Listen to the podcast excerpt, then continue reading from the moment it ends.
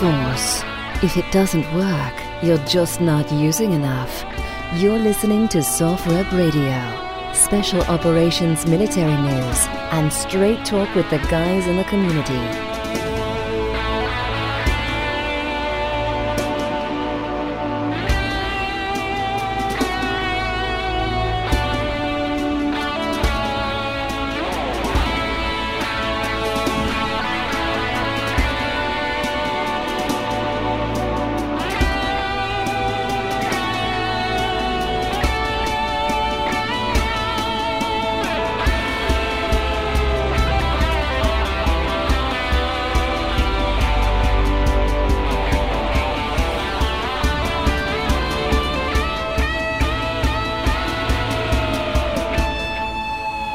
Radio on time, on target. Hope you guys um, enjoyed the last episode, but also became informed of some, you know, crazy things going on. Uh, definitely eye opening for me. Before we get into everything, if you've been checking out my Instagram, you've been seeing all the great stuff that Pelican is sending us. Really happy with all the great gear they have. Hard sided coolers, all made in the USA, and that's why they're our sponsor all this month. Most competitors, including Yeti, make most of their stuff overseas. Pelican Coolers has an actual lifetime warranty, a wide variety of sizes and colors. When you go to the website, you'll see all those color schemes. Really, just uh, crazy amounts to choose from. Easy pull hard latches that aren't rubber bands like the other guys. Pelican is a trusted brand since 1976. If you heard Alex Hollings recently on the podcast, he was saying that Pelican gear got them through a lot of stuff on deployments. Their 70 quart cooler can hold ice up to nine days. They're light, other coolers weigh 30% more on average. They have a built in bottle opener under the lid, and ergonomic handles make them easier to carry. Check out pelicancoolers.com. That's exclusively where you can use our promo code. I know you could find Pelican Coolers pretty much everywhere, but our promo code is exclusively for pelicancoolers.com, where you can find the full variety of coolers that they have. When you use the coupon code SOFREP, what you'll get is a free 22 ounce tumbler. Add the tumbler to your cart with your order and use the promo code SOFREP. You'll get it absolutely free. You've seen us post that tumbler on Instagram, on Twitter. Just looks awesome for holding your coffee or anything else. Um, once again, that's pelicancoolers.com Go to the drinkware section and add the tumbler. They have two sizes, um, I believe, but go to the 22 ounce one, and that'll be free with your order, no matter what you order, whether you go with the 20 quart cooler or the 70 quart cooler. You'll get that for free when you use the promo code SOFREP, the tumbler, with your order. So use the promo code SOFREP right at pelicancoolers.com. Really proud to have them on board as a sponsor all of this month and loving their gear. Um, with that, we were going to have Stavros in studio, uh, but he apparently has to attend classes at Johns Hopkins, where he's going, which we'll get into. Um, first thing I wanted to mention today the top of Drudge Report, actually, this is a very big deal. The USA is backing Gua. I, I don't know if I'm saying the name right. Gua, Guaido over Nicolas Maduro in Venezuela. Um, and because of that, you know, I, I guess you'd say uh, previous President Maduro, who would say that he's current President Maduro, is saying that Venezuela is going to be breaking relations with the U.S. So, I mean, you're uh, you're seeing a country in a state of civil unrest right now. Yeah, it's uh, interesting. I mean, basically, the vast majority of Latin America is standing behind the new government or new leadership. Um, the United States is. I think maybe Canada and, and other countries. I think you're going to start seeing like European countries starting to recognize them. Also, really, the only uh, countries that are still standing behind Maduro are China, Russia, Iran. Countries we're hostile towards. Probably so, yeah. North Korea. Well, this all of this plays into uh, you know the larger global dynamics that the United States has ostracized a large portion of the world. We've embargoed a large portion of the world, and I'm not saying that that's right or wrong, but when you um, we push these countries to the margin, we do things that they don't like. Uh, we're a, the only global superpower, and we throw our weight around in ways that some countries don't like. So it's just natural that they kind of align with one another in the their only the only thing they have in common is anti-Americanism. Yeah. so it, it's uh it's an interesting dynamic to say the least, and and that dynamic is going to continue. I think it, it, it's really that's going to be kind of the story of the rest of this century is the decline of American power. I mean, I, quite frankly, I think that's what we're looking at, uh, and it'll be interesting to see as we shift into presumably a multipolar world, uh, what global order is going to look like. I wonder what this will result in. I'm sure that writers who know more than myself will be writing something on NewsRep, but um, oil prices, things like that, will this have an effect on that? Well, what's the effect going to have on the internal stability of the country? Is this uh, a good change or a bad change? And I, and I don't feel like I'm educated enough on on the politics of Venezuela to to really like weigh in on that. Um, but I can look at it and see with the amount of unrest, the amount of poverty, the economic issues, that it's going to take a while for Venezuela to pull itself out of this hole. Yeah. But hopefully, this this new government um, gets them at least heading in the right direction. Yeah. Well, we will see. And it's it's weird though. Is it the new government? I mean, Yeah. I- don't know if you would call it the new government because Maduro would say he's still currently yeah, maybe premature, and these things haven't been quite hashed out. Yeah, it's it's a situation that you know we've never seen here in America, at least in our lifetime. You know, it's civil war in Venezuela, basically. Two people claiming to represent the government. Yeah. Yeah. Uh, an, another uh, outrage going on is BK, our friend, is uh, banned on Twitter or suspended on Twitter. I don't think this is the first time this has happened to BK. All he the definitely funnest accounts get suspended. It makes me sad. uh, he definitely likes to piss people off on Twitter, but I wonder what he said that um, angered people. Yeah, I don't know. I've never been suspended on Twitter, but I've been banned, or what do they call it? Like when, when they put you in Facebook jail. Yeah, that's I- right. I, have been in Facebook jail probably like six or seven times, and uh, the usually it's just for a week, but a couple times I think I got banned for like two weeks. Do you remember what it's for? Because I know sometimes it's basically an algorithm. Like uh, Bill, who's been on the show, you know, from Greece, he posted that that picture that was anti-Nazi stuff. You know, But it had on- a, it had a swastika, in so it in a different cultural context that wasn't Nazism. exactly. and the algorithm or, or, or maybe we, we don't know if it was an algorithm or an actual person but one way or the other um, in my case is I, I mean i don't always know sometimes it just happens um, but sometimes it'll show you the post like this post is outside our community guidelines um, I, I so basically I know that at least in some cases it's just someone reporting something I Yes, said that they I've don't like that. and uh, and there's no like repudiation. There's no like uh, you know there's no there's no justice system, quote unquote. It's Facebook, so it's just like someone reports it and like you're done. Yeah, that's see, that's happened to me, but I never got um, suspended. I remember one thing that happened was so I previously produced Senator Bill Bradley's show, as you know, and because of that, some previous guests of the show who were listeners of Bill Bradley like added me on my own private Facebook, and I'm like, whatever, they've been on the show, I don't care. And I remember I wrote something that was like criticizing Elizabeth Warren. And then I noticed this guy reported the post, tried to like FaceTime call me a million times on Facebook, you know, and and was just like messaging me incessantly. So I deleted that guy.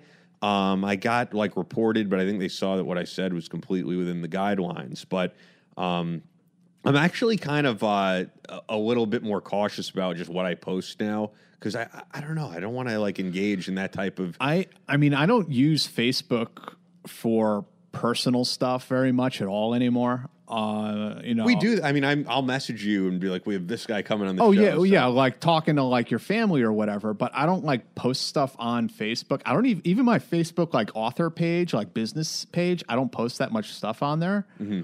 My personal page, I just once in a while might throw something on there, like but like once a week, if that. Yeah. You know, I don't I don't write on because I don't know. I'm just sick and tired of it. I'm getting tired of all the social media Yeah, because of. I don't use Instagram anymore. I mean, on Twitter, we're still, you know, it's it's another show. We're still talking about this Native American guy, and That you know, he's he's not a Vietnam veteran. That like- that part was kind of interesting, which has apparently been uncovered. It, it, just in that the media did no fact checking, which I know is of no surprise to you, but some people expect. Well, it's not just the media, like it's also social media. Yeah. It's like people on social media making it into a story.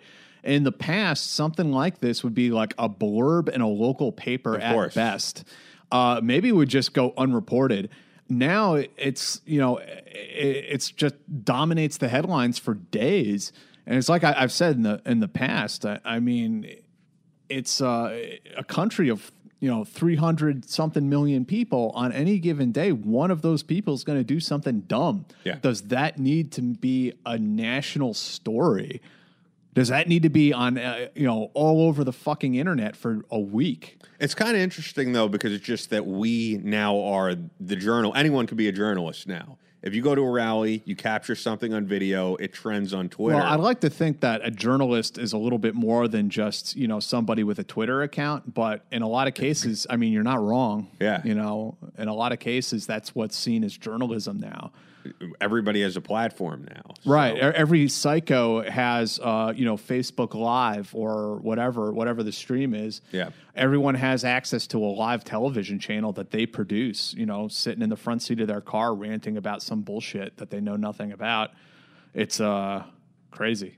yeah, it, it, it- and it's not all negative. I'll say in that you know, for example, the um, attention brought to like police shootings, for example. Some of that outrage is is not real. Some of it is.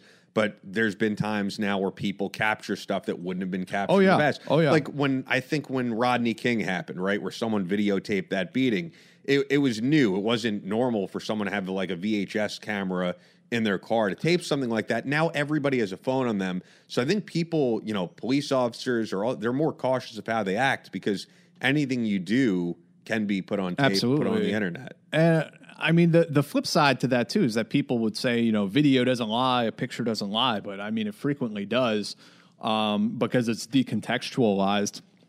And any given any one of these little fake social media outrage things that pops off, I mean, within minutes, there's like the counter narrative, like here's a meme on why this guy's really a scumbag. And it's like, Yeah.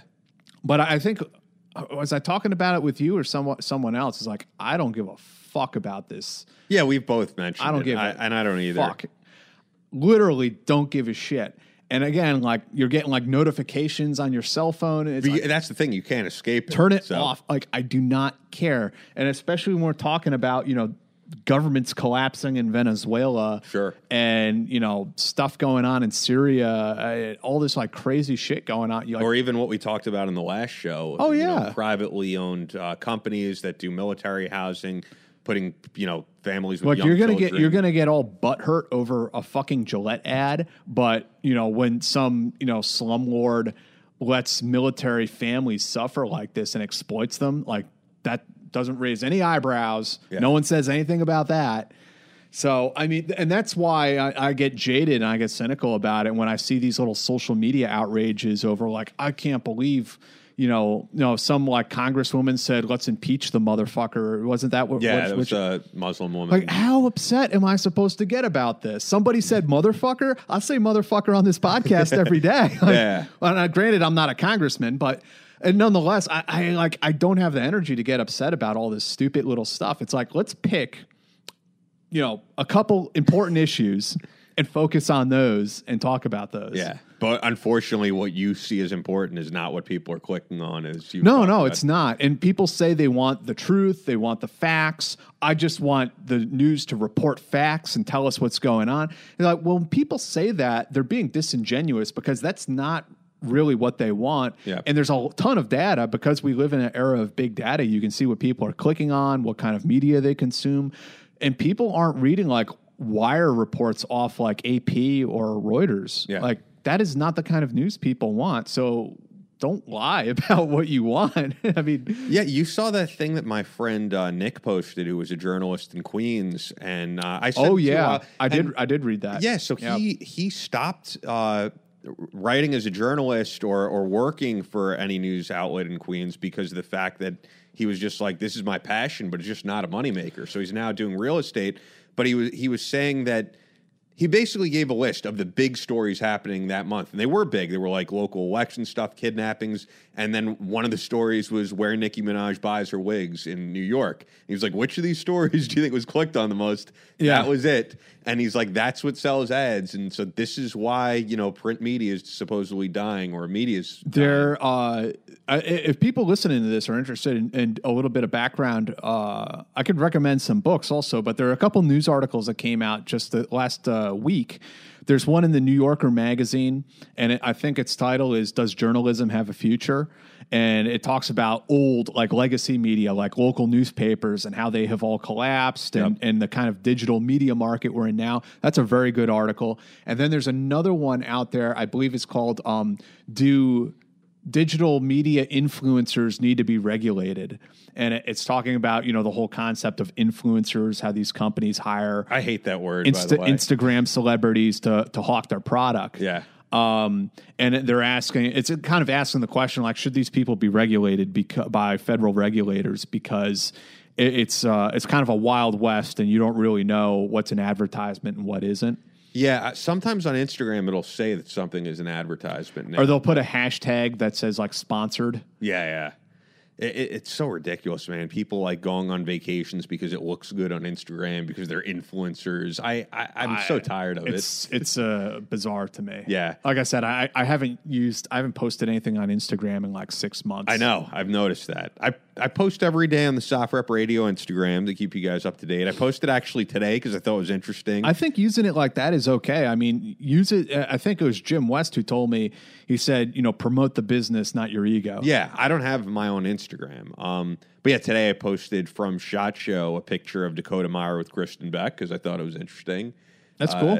Yeah, I mean, it's just two people that you wouldn't expect to be hanging out with each other, but two decorated service members. Yeah. and uh, yeah, and, and and it creates some controversy. Anytime I post anything Kristen Beck, you get the people who you know who give Kristen a problem. And the thing with Kristen that I will say is funny is like a lot of people will let that shit go. They don't care. Kristen will engage with anyone. Oh, she'll shit. yeah, she'll jump in there and fight him. yeah. Uh, you know, like just from like my personal, my uh, my heteronormative perspective, uh, I used to think like that kind of stuff wasn't like a big deal. Um, you know, like the the LGBT stuff. As like, r- we did an article about. Um, we've done a few articles with Brett Jones, who is a uh, he's still well, he still is. I mean, he, he's a homosexual, gay uh, Navy SEAL, and uh, he's a good guy.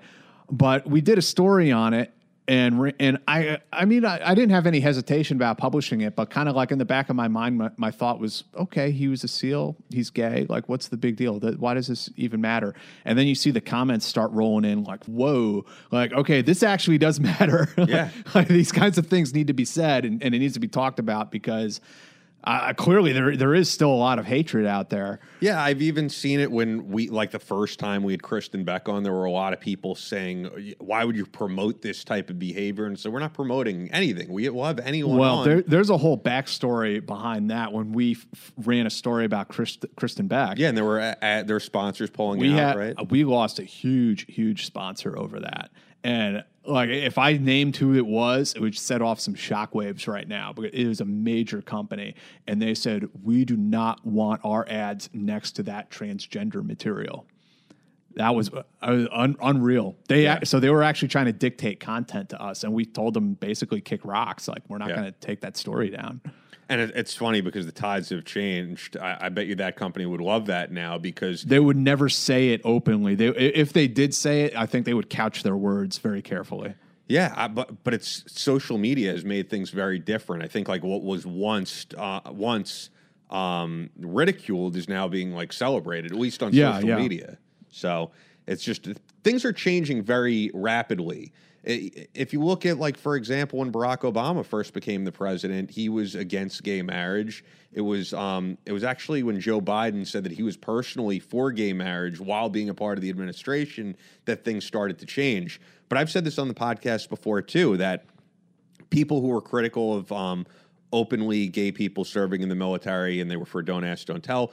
The, the argument was um, by a lot of these social conservatives was you know, you have this. The next thing you know, you're going to have transgenders openly serving in the military. and I remember people being like, that's absurd. That's ridiculous. That's never going to happen. And it is happening. So whether you're for it or against it, a lot of these things that we thought were crazy and conspiracy theory are Well, actually issues The, today. the only hesitation I had with repealing "Don't Ask, Don't Tell," which I think it was a good thing to repeal it for sure, um, because I, I heard stories and saw stuff myself where soldiers were blackmailed and it was fucked up. But uh, my only hesitation was that I thought that we might have people joining the military who are gay who are doing it as like social activism, like here I am, I'm gay and I'm wearing this uniform, and even that concern turned out to be, in, in retrospect, unfounded and seems kind of silly. Like that hasn't really happened. Yeah.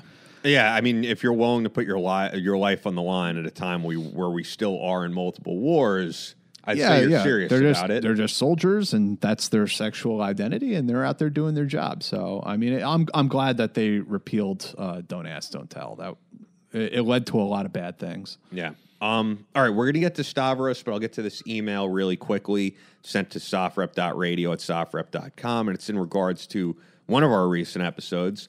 Um, hi, guys. I just listened to episode 423, so that's us talking about Kratom. Uh, you brought up some interesting points, and I would love to talk with you about the way service members and veterans are treated or not treated, and what the military and VA could be doing better.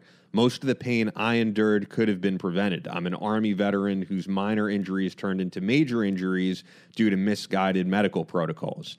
I became a chiropractor because chiropractic helped me the most when I got it. There is no excuse for our troops to not receive the best health promoting care, yet all they get is drugs. Anyway, I can talk for days about all of this and more uh, and more like why so many veterans suffer with PTSD and have astronomical suicide rates. Keep up the great work and if you are interested in diving deeper into these topics, so let me know.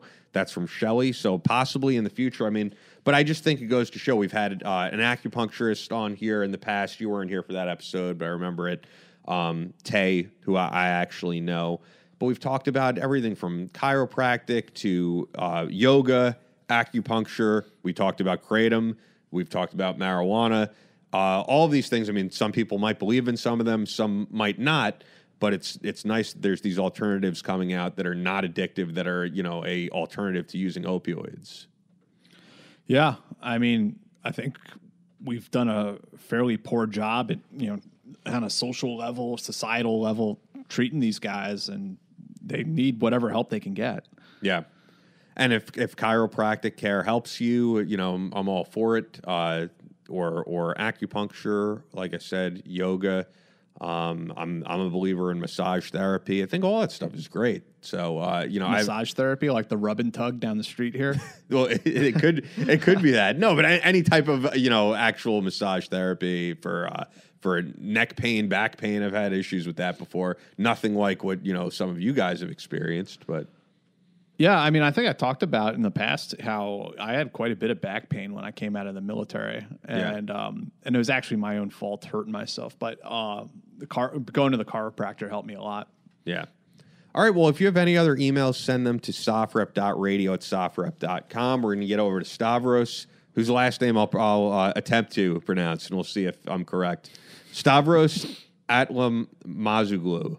I'm going to ask him, and, and we'll see. But Sta- Stavros has been writing for the site for a while Yeah, he now. has.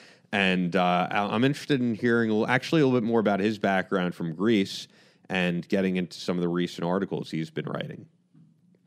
So joining us is Stavros, former Greek Army with the 575th Marines Battalion and Army HQ, currently studying at Johns Hopkins, which we were hoping to get you in studio, but I know you're stuck there.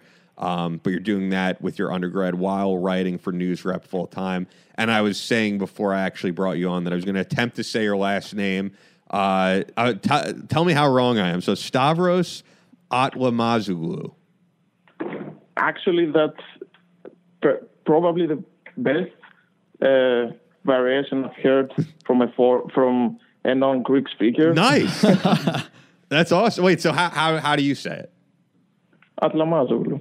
Okay, I was pretty close. Atmalozu. Yeah. I feel like you should Well, be uh, like like Fabio, how he just goes by one name, like because everybody would know Stavros, but like the last name, it's kind of tough. Yeah, I mean, it, it's tough even for Greeks. Uh, yeah, it's it's not an easy name. So, so before we get into the articles you're writing and the stuff that we'd like to get into, which there, there's a lot to talk about, um, we've really only had one other uh, Greek military guy on the show before, Bill, who's written for the site. Um, so I'd love to hear about your background and uh, not really enlisting because it's a mandatory service, right? But be- becoming a member of the Greek army. Yeah. So uh, unlike Bill, who after his national service uh, went professional for a few years, uh, I did my just my national service. So I did it with the 575 Marine Battalion, which, uh, unlike everyone else, every, everywhere else in the world, Marines in Greece fall under the Army. So it's not like here in the States where the Marine Corps falls under the Navy or in Britain where the commando, Royal Marine Commandos fall under the Royal Navy. Um, so it's uh, it's considered soft. Uh, although, if if I were to uh, compare it with here in the states, I would say that uh, the Marines and the regular raider companies are vanilla soft, so uh, uh, white soft in terms of budget, and the the unit uh, in which Bill was Vasilis is are considered tier one. So to give a, a rough equivalent. Uh, so yeah, I did my time there, and uh, I finished up with uh, Army HQ in Athens. yeah, that's it. the Marines are a big deal in Greece, right? Because you guys have to cover down on like how many different islands in the Aegean Sea. Yeah, so so we have three Marine battalions, but uh, and we also have the amphibious raider companies. Uh, there are so many islands and inlets; it's ridiculous. I mean, over a thousand. So, yeah, that's the the main training focus on how to respond. Whereas the the amphibious raider companies would uh, would will respond to a small inlet being attacked by Turkish forces, the Marines would uh, focus on how to recapture an island that was attacked by Turkish forces. But they, we, we, undergo the same training. So, uh, I mean, the, prof- the NCOs who are professional military rotate between units, so you can they can do a stint, a two-year stint in the Marines, and then go to uh, one of the amphibious companies or the manned raider companies. So there is a lot of uh, interoperability between us. Uh, I love the uh, that that old school uh, ethnic tension between Turkey and Greece. Like you guys, go, you guys go at it. Yeah, I mean it's over a thousand year old conflict, so and we are the the smaller ones, so we have to do what we can and Turkey is resurgent. Looks like uh, the, their Ottoman ambitions. It yeah. seems like they want to come back, uh, and that must make uh, make uh, the Greek government nervous. It should, but uh, judging from their defense expenditure, it doesn't. so, so, yeah. At, at, what point did you move here, Stavros? Uh, actually, most of my family is here in the states. So I grew up in Greece but I used to come every summer. Uh, so it's, uh, but I relocated uh, permanently uh, 2014. Yeah, 2014. Cool. And, and, now you're you said you're getting your uh, your graduate degree. Uh, undergrad. undergrad. So yeah, I went essentially. I was first in Boston. I I began with in in a community college, and my and I fought my way up to Hopkins to finish up. That's great, man. Congratulations. Cheers. Uh, and uh, you said your major is history. Yeah, yeah. Uh, uh, I mean, it's very interesting to me, and it's also the easiest way to to get a, a, degree from a grade school. What what period of uh, history are you are you mostly interested in? Uh, Post World War II military history. Okay, so like the same as me. Oh, yeah, but you were uh, P- PS, right? Political yeah, science. yeah. I was a political science major, but you know, I feel like that's kind of been my focus as a, as a writer, is in writing about you know contemporary, more more contemporary military uh, uh, activities. It makes sense with what we do because th- that's the era of guys we could actually interview. Are the Vietnam era, the you know Korean War veteran, yeah, or yeah. some you know, but you're not going to really be able to speak to anybody who was in World War One or anything like that. Unfortunately, so, no. Yeah. So I, I yeah. get it. If you're an investigative journalist, eh, which you are, you know, kind of plays into all that and doing the podcast. Um, but any anyway, getting into some stuff that you've been doing for the site, you wrote this recent article, Kenya terrorist attack update: the accurate story behind the SAS operator. So there was this man who's former SAS, or actually, I don't know, was he active duty or, or former? Uh, he's uh, he's active.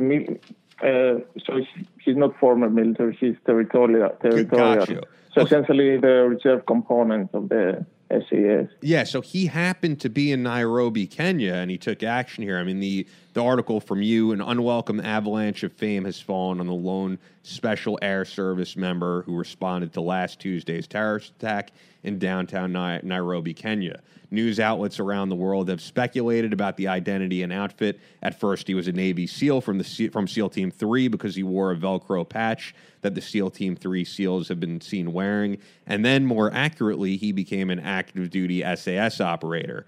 I, I, should have remembered that because I read the article. Uh, according to a NewsRep source, however, the SAS trooper is in fact part of the British Territorial Army SAS that is the reserve component of the famed Special Operations Unit. So this gives an update on this maybe, man's identity. Maybe you can explain what that means because, uh, like, you know how let's try. I'm trying to make like an American comparison. So, like in Delta Force, there's Alpha Squadron, Bravo Squadron, Charlie Squadron. In Ranger Battalion, there's First Battalion, Third Battalion, Second Battalion.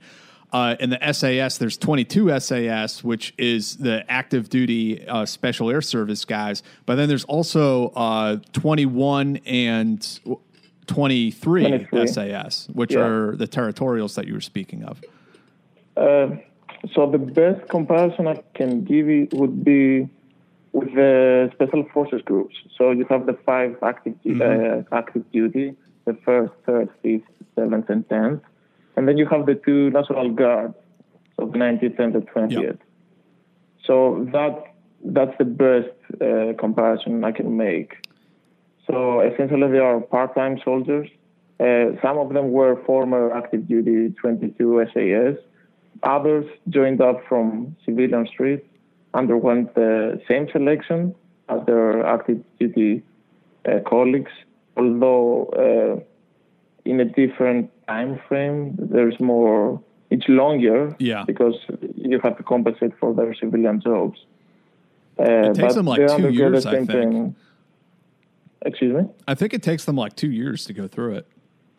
Yeah, I mean it's brutal because, and, and I think some of them call them some call them weekend warriors or wannabes but if you if you think about it, it's harder because you have to balance a full time civilian job with being yeah. an operator. I mean, it's hard. Yeah. Uh, so so yeah, the, they used to be under the Special Forces Command, the equivalent to SOCOM, the US uh, the US equivalent. But recently, in 2014, they were moved and I think because of uh, over budget issues, they were moved under the a new command called the First uh, Sur- uh, Intelligence Surveillance and Reconnaissance Brigade. Uh, okay. Uh, which uh, encompasses conventional units that specialize in ISR, but also a few more shadow units. So like the 21 and 23 SAS and a couple of other human intelligence units. And these guys, I mean, they still get deployed, obviously. I mean, this guy shows up in Kenya. Yeah, yeah. So essentially, they can they, are, they can either deploy uh, individually or they can uh, augment uh, 22 SAS if needed. So, like the Na- National Guard itself. And do, do you have any idea what this guy was doing in Kenya that he suddenly shows up in uh, at the shopping mall wearing a balaclava? Yeah, so so they are down there training the Kenyan counterterrorist uh, units, the Recces. Uh, and yeah, and a couple of years ago, there was also another incident in the Westgate Mall. Yep. And another, uh, he was former though. He was, he was a civilian by then. Uh, I want to say he was a, a Royal Marine. I'm not sure. The press changed their story like three times on that. Like first he was a para, then he was a Royal Marine, then he was SAS, and uh, yeah, it was kind of silly. A brave man, yeah. A brave man, a brave man. Yeah, so and we have to remember Kenya used to be uh, a British colony for for decades. Yeah, the So Mau not uprising. uncommon. Yeah, so there's this cultural connection between the two nations, and uh, paras deploy there to for exercise every year. So it's not uncommon for British personnel to be down there. And considering how close it is to Somalia with Al Shabaab, it makes sense. Interesting. So you could check out the article on this man's identity, which is Kenya terrorist attack update: the accurate story behind the SAS operator. That's now up. Uh, something else I know you wanted to get into that that has been a topic of interest. I know for you, Jack, uh, the SOCOM war crimes crisis going on. Yeah, uh, yeah, that, that's a huge one. Uh, I'm actually uh, because there has been some there, ha- there, there has been similar indus- uh, incidents uh, internationally. So you have inquiries in Australia and New Zealand That's about alleged war crimes. Yep.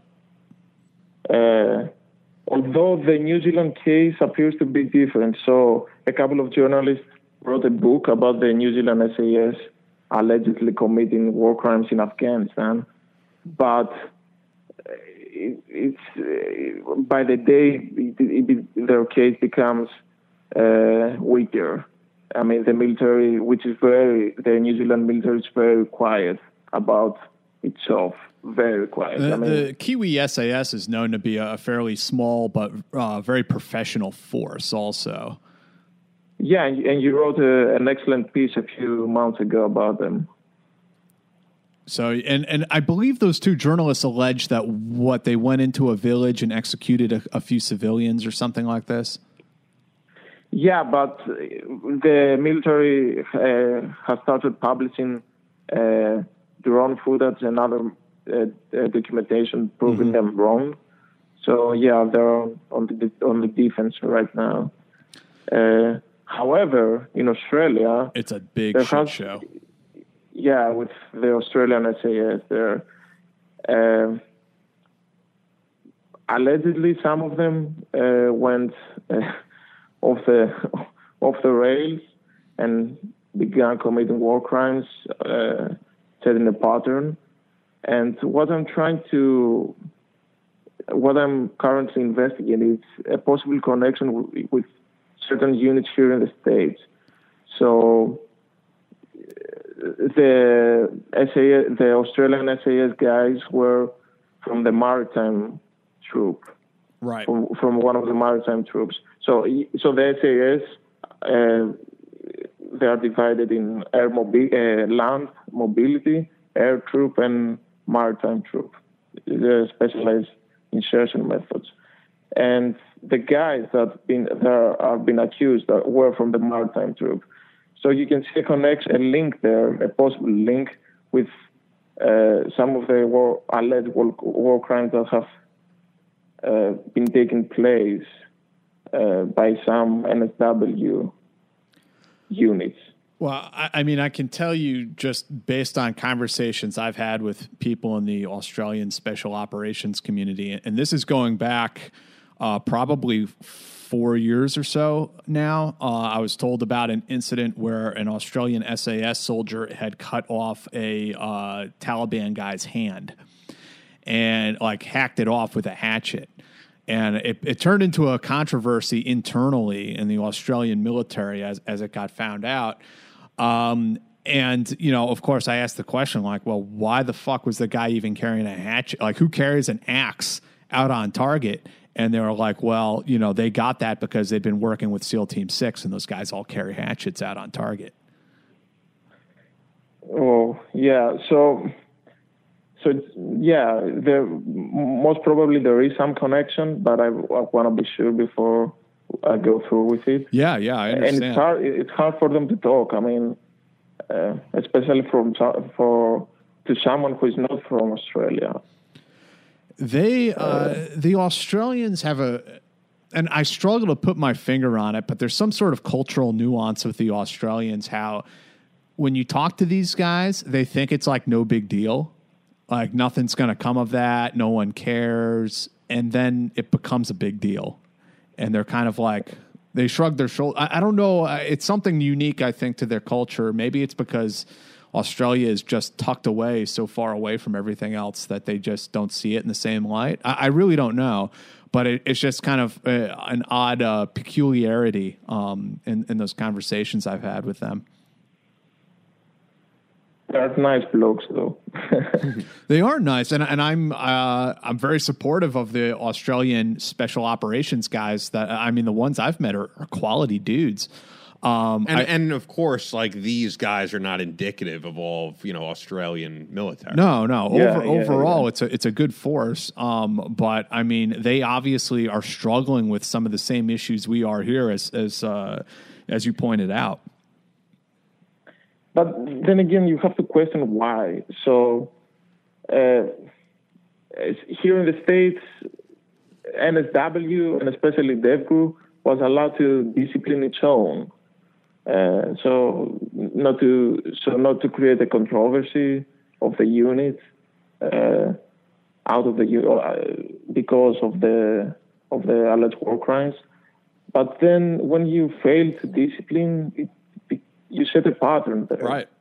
So If there's essentially no you encourage such behavior. You're basically handing the guys a license to kill. After you keep covering it up and covering it up, what you're telling these guys is it's de facto uh, acceptable behavior, and that the command will cover for you. Yeah, exactly. Uh, but it, but we can also you, you can also see it from another point of view as them trying to defend not only their unit but also their selection process because Yeah. if you if you have operators go un, that have uh, underwent the arduous selection process with all of the psychological tests and everything, and they become and they start committing war crimes, then that says something about your program. Yes, absolutely. it says something about the program and about the unit culture. Uh, I'm working on a story right now that it's not. It doesn't involve war crimes, but it does involve violent crimes um, here domestically in the United States. And it, it's about one person in the special operations community who it's amazing that he was not screened during the psychological evaluations. That this person very clearly it should have screened him out. And he was even bragging to other people about how his psychological exams showed him to be a sociopath without any empathy. Whoa. Yeah. And he was bragging to people about this, and they graduated him through the course anyway. So are they so hard uh, to fill out the the ranks? I mean, that suggests that there is a, a really serious sort of Yeah. issue. Well, it's a combination of things. Uh, you can't; they're not able to retain people in the ranks. Um, then they're also struggling with recruitment numbers. And then since 9-11, special operations was directed to rapidly expand uh, and become much, much larger than it was before. Um, so we're, I think now we're seeing the the the long term effects of it, and we're going to continue to see those long term impacts for you know the next ten or twenty years. But and then you you have to ask the the follow up. So how do we deal with it? Yeah. I mean, accountability, leadership, discipline, but.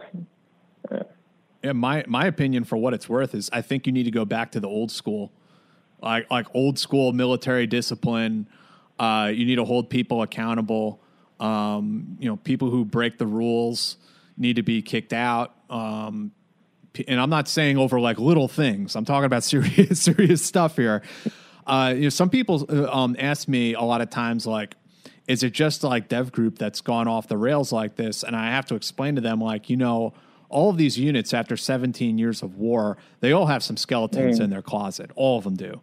Um, but the difference is that in a unit like Delta Force, what they'll do is they'll kick guys out. They, they won't necessarily like criminally prosecute them and court martial them, but they will kick them out of the unit. So at least there is some mechanism where they're saying, okay, these are the lines you can't cross. And if you do this, you're kicked out of the unit. So at least that stops things from sliding completely out of control. Uh, and, and, I think that's the big difference. In, in, in, Dev Group, you didn't have that. It just kept getting covered up over and over again, and, and you know excuses were made for these guys. And and the funny thing, funny, the interesting thing is that when people get get kicked out of dev group, they go back to the vanilla SEAL teams, which is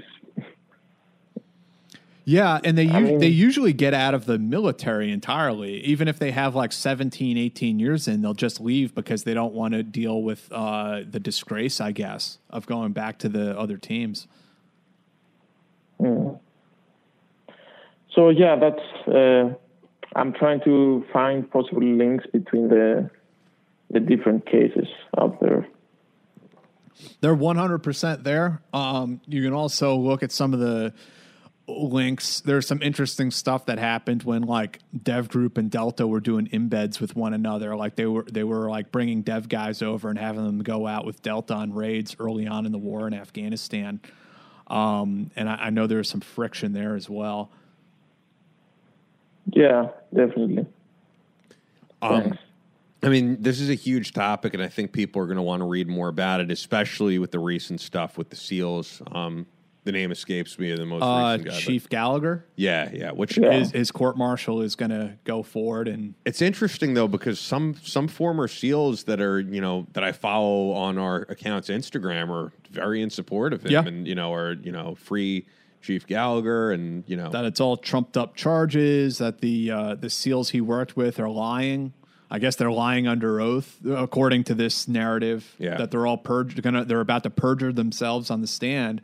A lot of SEALs also that I've met, to be honest, do have the attitude of like, you know, we got to get the job done no matter what. I don't really care what these guys do. I've, I've heard that before. I've, I've heard it from civilians also, and it's like, really, you want American kids, and we're talking about young people, like a 22 year old SEAL. You want to tell these 22 year old, 23 year olds to go out and shoot children and hack limbs off of dead bodies. Like, really, that's what that's who we are now. Yeah. Uh, um, so, I mean, I understand uh, war is an ugly thing, um, but at the same time, there have to be some sort of standards. Otherwise, like, why are we even fighting the Taliban if like we're the assholes? Yeah. Like, if we're not any better yeah, than them, yeah. then what, what's the point of even doing it? And then the argument I also always see um, on you know the side that you're making too is that oftentimes this type of thing is used for propaganda. You know, terrorists could say this is this is who Americans are. Yeah, for sure. I mean, I, I guess the enemy will use anything for propaganda against us, um, and this is just one more example. Um, and I, I, I don't necessarily blame anybody for supporting Chief Gallagher if they don't know the facts of the case, and I don't know all the facts of the case. I'm not trying to convict him in a court of public opinion. I think you know the court martial has to happen. He deserves a fair, impartial trial. Um, but there has to be some sort of accountability mechanism, and I don't think that every charge or every court martial is just the result of some weird liberal agenda in the military yeah. trying to persecute our troops. Yeah. Um, well, also on the topic of the SEALs, Stavros, you're working on an article about an old school DevGru op. I don't know much about it, but if you want to expand on that. Yeah. Uh, without any spoilers. uh, Jack knows about it, so it's uh, it's supposedly the mission that saved uh, DevGru from disbandment. Uh, it took place in the early 90s, uh, somewhere in the Caribbean, and there are contradictory. There are three or four different versions of why they did their mission. The mission wasn't that the, the, it wasn't only there was it wasn't tactically difficult, but uh, there are three or four different uh, uh possibilities uh, behind uh, behind it. So I'm trying to to find old school dev guys to speak with. Uh, I'm waiting to hear from a couple of sources and try to to see why what exactly took place and why. So yeah, that's. I'm really excited to read this. I mean, as you guys know, I'm a huge, huge fan of reading about or, or doing stories on the unwritten chapters of special operations history. And I think this is one of those. You know, it's an operation that, you know, if you go digging through the books, you'll find mentions of it, but no one's really elaborated on it or, or gone in depth on it like you're trying to do right now. Yeah, I mean, I, I remember when I was younger, before I joined up, I used to read such books and stories, and that always intrigued my interest. So it's great to actually doing the the investigating now. Ha- have you spoke to any guys yet? Have you been successful in that? Uh, there, yeah, some some of them have come back, but uh, and I'm still w- trying to walk through. Uh, so I know people that weren't in the operation or were on a dev group, but oh, know people who were. Stavros, Stavros, this just reminded me of something. Um, I'm uh, I'll do this when I get home, but remind me just in case I forget. I know a guy who is an NSW historian. Um, and I, oh. I'll dig up his contact information. I'll introduce you to him. Okay. Thanks, man. Yeah, yeah. He he will be able to. He will know what you're talking about. Um, I don't know if he'll have additional information or not, but he, he'll know what you're talking about. Whoa, that's that's great. Yeah, yeah. I'll I'll introduce you to him um, by email, but if I forget, um, just jog my memory and uh, and I'll, I'll, pull up his contact info. Yeah, yeah, we'll do. Cheers. Well, I'm looking uh, forward to seeing this piece. I mean, it sounds great, and and knowing that you're going to be making even more contacts, this should be really cool. I know this audience uh, are you know total nerds for that stuff. They love hearing about, as you said, unwritten parts yeah. of special operations. Uh, Stavros, did you read that article, uh, that Sean Naylor article that came out yesterday about the uh, CIA operation in Cuba during the Cuban Missile Crisis? No, I mean, I, I just saw in the in the writers forum the link and it's, I was about to. It's worth going to read. Cobra. I'm uh, I'm jealous of of, uh, of Sean Naylor uh, writing that article. I wish I had written it because it's really cool. It's really good. Um, and people should go give it give it a read. Um, it's about a CIA case officer um, who is a graduate of the Merchant Marine Academy, and he was working in the Miami station during the 1950s, uh, I guess into the early 60s and he um, he ran a very successful network of spies inside Cuba, and they played a very instrumental role during the Cuban Missile Crisis. And his network of spies got eyes on the missile sites in Cuba, and that was what led us to fly the U two spy plane over Cuba over that area to then get um, final confirmation that those missile sites were there. So, I mean, this was a huge, huge deal from an intelligence and ultimately a, a global political standpoint. Um, it's a really cool article. Yeah, whoa, yeah, it sounds like it. I, I love such stories. I mean, yeah, as, a, as studying history, I mean, that's all about. Yeah, it kind of rewrites the history of the Cuban Missile Crisis because this yeah, this, exactly, yeah. this ring of spies was not known. Uh, previously, all we knew was there's a U two spy plane took the picture, blah blah blah. But the only reason why Kennedy allowed us to fly that U two spy plane over that site because he was basically against flying that the U two over Cuba um, because over fears that it'd be shot down by uh, SAM sites. Uh, the only reason why that flight went ahead was because we had human on the ground telling us that this stuff was there. Ooh. And how did it Naylor uh, uh, got the, the the link? I mean, well, file, uh, re- reading between the lines a little bit, and I've seen stories like this in the past about um, CIA figures. Um, to me, uh, and I can't speak for Mr. Naylor, of course, but I, I, think that the family worked with Naylor very closely, the family of this um, CIA case officer, and they probably wanted their family member to be you know known and recognized for what he did. Um, so I, I, suspect that the family helped him out a lot and, and showed him where to look. I see. I mean, it's over sixty years, seventy years. So. Yeah, yeah, and yeah. Uh, and, and, the uh, the guy, his name was Hewitt. Uh, he was awarded the Intelligence Star um, after his death. They award, they gave it to his widow. Um, so it, it's cool. He he deserves to be recognized. I'm glad it's happening now. Mm-hmm. Yeah. Uh, yeah. So these are the stories I'm working right now, aside from the news active. Yeah, which you write a ton. I mean, if people go to the website, they click on your name, yeah. thenewsrep.com, they'll see all of your work. Um, last thing I was going to ask about, and uh, I could, I, I, don't know your involvement really. People are very excited about this new FinRep financial report we're doing at thenewsrep.com. Joseph talked about it. Joseph Lefebvre, of course, talked about it the last time he was on. Uh, have you had any involvement in that? Because I'm not sure all the guys involved. Yeah, so it's essentially me and Joe. Uh, we alternate months doing the, the this FinRep, which is a very it's a uh, the best way to describe it would be financial intelligence. So we we don't give stock tips. It's not like that. Instead, uh, we provide context. So we study trends in the defense industry, and we also compare it with trends in the military.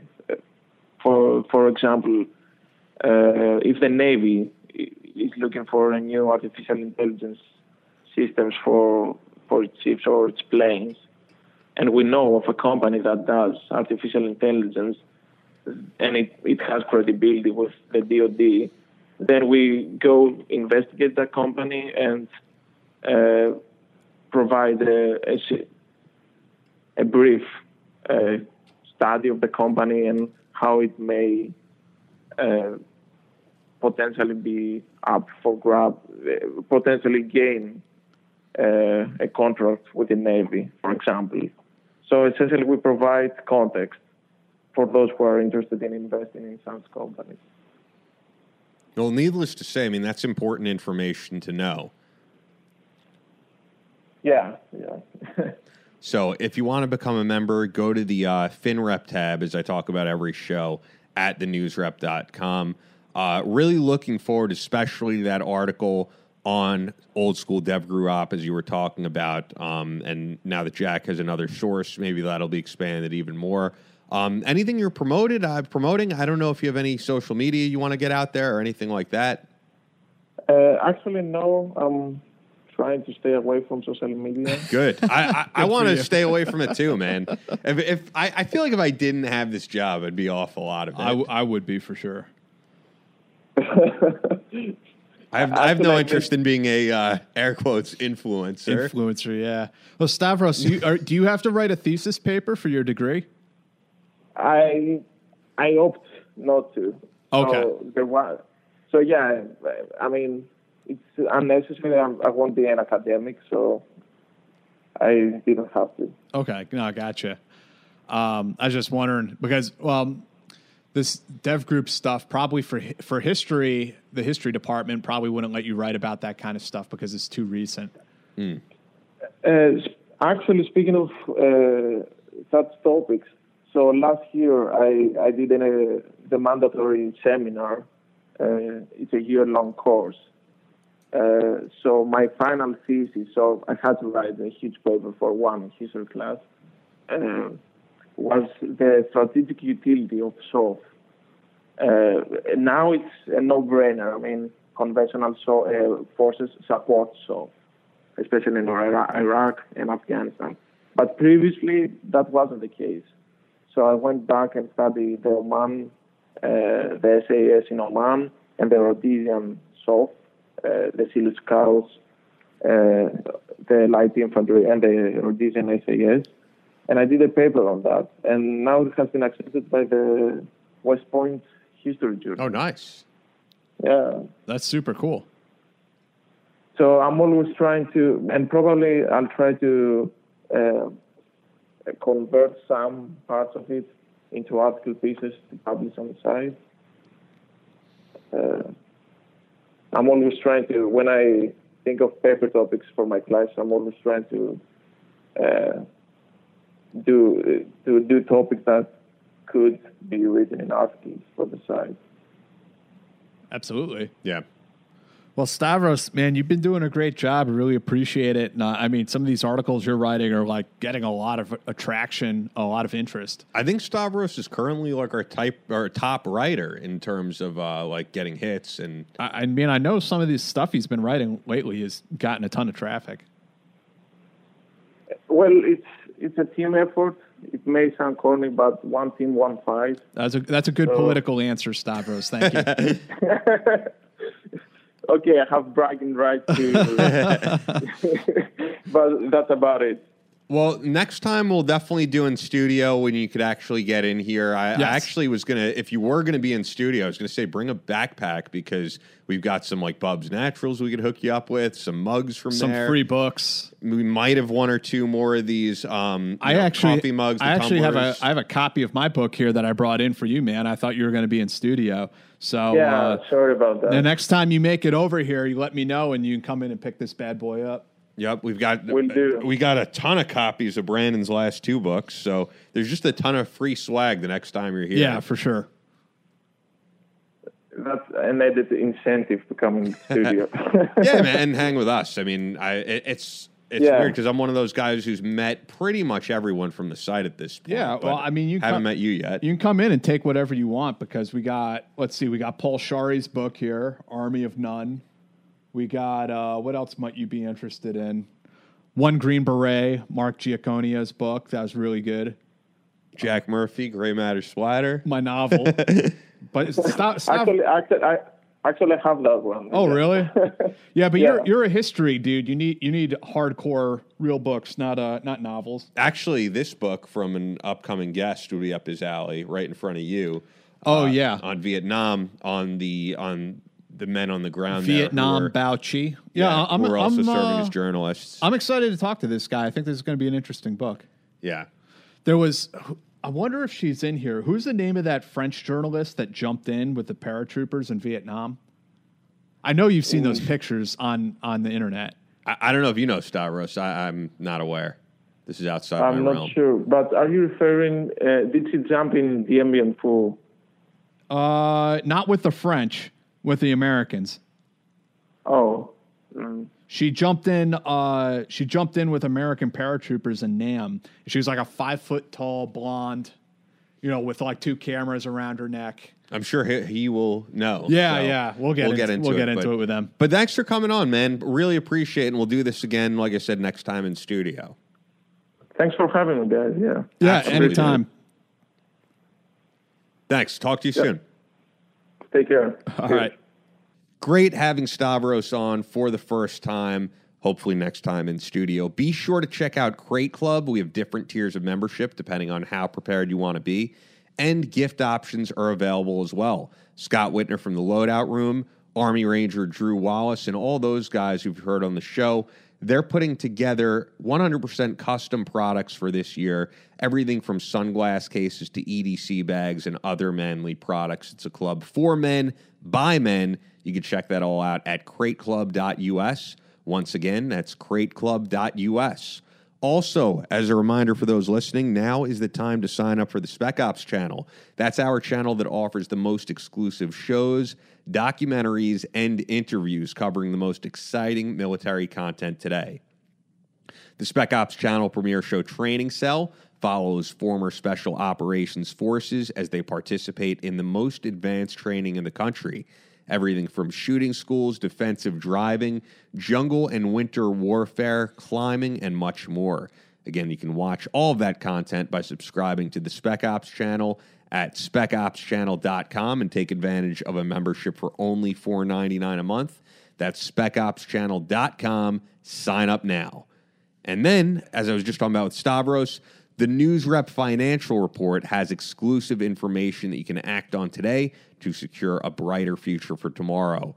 The NewsRep financial report can help you discover new investment strategies in the defense sector. Defense industry stocks can be a lucrative investment if you buy at the right time.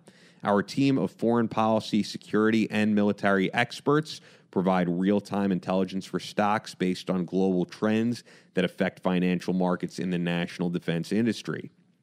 By subscribing now, you'll get exclusive access to our industry expertise, the NewsRep Financial Newsletter Advantage, which is our team that offers unmatched defense industry familiarity and expertise, unbiased knowledge of geopolitical trends, full access to NewsRep's foreign policy, security, and financial intelligence platform, and access to our team of experts and analysts.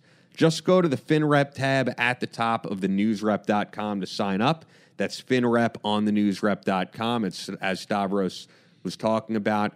Really crucial information that you guys are going to want to read. So check that out now. The newsrep.com, FinRep, um, and people are really loving that awesome uh, week of shows here. We're on time, more, on target. we're gonna have more uh, next week. It's funny as I was uh, as we had Stavros on, I got a DM on uh, Instagram from Sean Parnell, and he was like, oh, cool. "Hey, hey, Ian, are you guys over at Shot Show? We got to hang."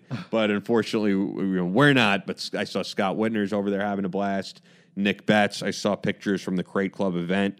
Uh, which was called an Oasis for Villains at some baller fucking mansion uh, which looked pretty cool. Well, we have to have those guys on to talk about the show and the party and all that good stuff. Yeah, so maybe next week we could add that to what we have and, and do a quick segment. Yeah, for like 15, 20 minutes. I'm down. Yeah. I'm always down to have those guys on. I, I saw pictures from the Crye Precision Party, which is always pretty crazy every year.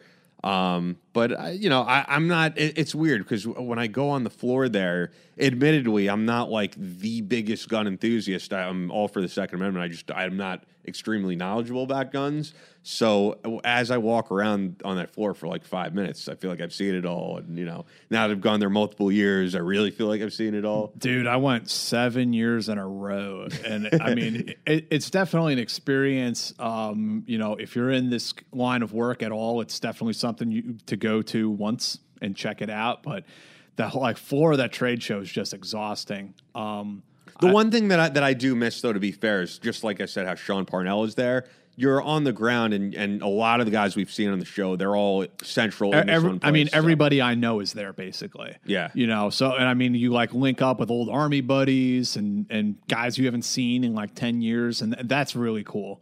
Um, but the show itself, I could kind of care less about at this point. Yeah, no, I, I, I agree to be honest. But if you are a, a, huge gun guy, it's pretty cool to see. Oh, uh, for sure. Yeah, if you're, if you're, a gun cool. enthusiast, you should definitely go at least once. Yeah.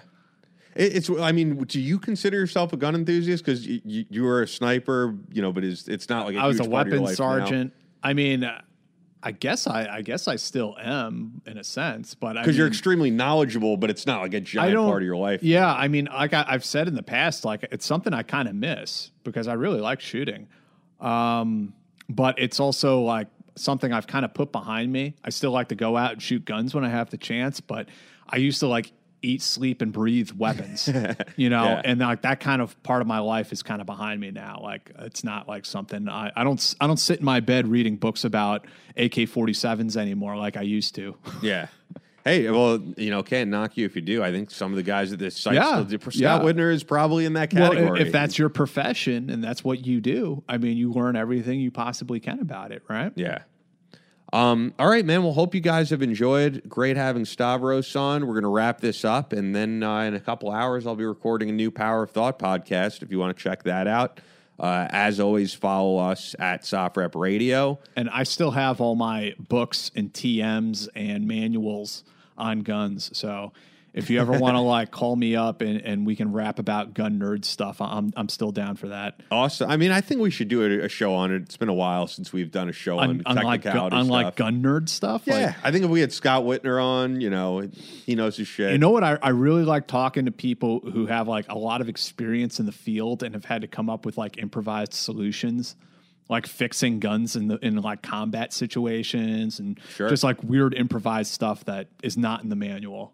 What about guys who create, uh, you know, guns out of all different types of weird shit when they're in prison? I'd like to learn about that. Oh yeah, there's that one guy who escaped prison because he created a paper mache Glock. Yeah. and it looked exactly like a real Glock. I mean, obviously he didn't shoot, but it looked exact. It was like a scale replica of a Glock pistol, and he like held it to a guard's head and was like, "Let me out, motherfucker!" But I believe people have created stuff that shoots. like you zip know. zip guns. Yeah. like a little pipe with some black powder. I in it. find that shit pretty interesting. I talked to a guy. He was an Air Force guy with an ODA in, uh, I think he was in Kosovo or Bosnia in the '90s, late '90s, and uh, he said a guy jumped out from behind a building around a corner with, with a zip gun. And a zip gun is just a pipe with like a ball bearing loaded into it with some black powder. And he like lights this thing off and goes boom, points right at him. And he's like, "Bro, to this day, I could not tell you where the bullet went." If there was a bullet, he's like, I couldn't tell you. It just went, and he's like, everyone just like stood there for a second, looking at this guy, like, what the fuck just happened? And then we all just brought up our guns and just hosed them down.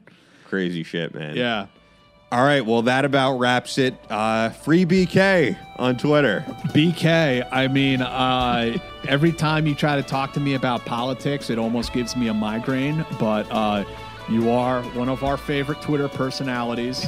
Nonetheless, we enjoy your rants.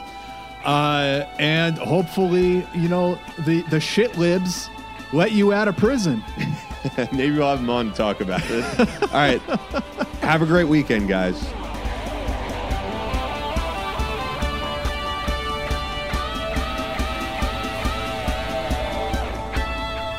You've been listening to SOFREP Radio. New episodes up every Wednesday and Friday. Follow the show on Instagram and Twitter at SOFREP Radio.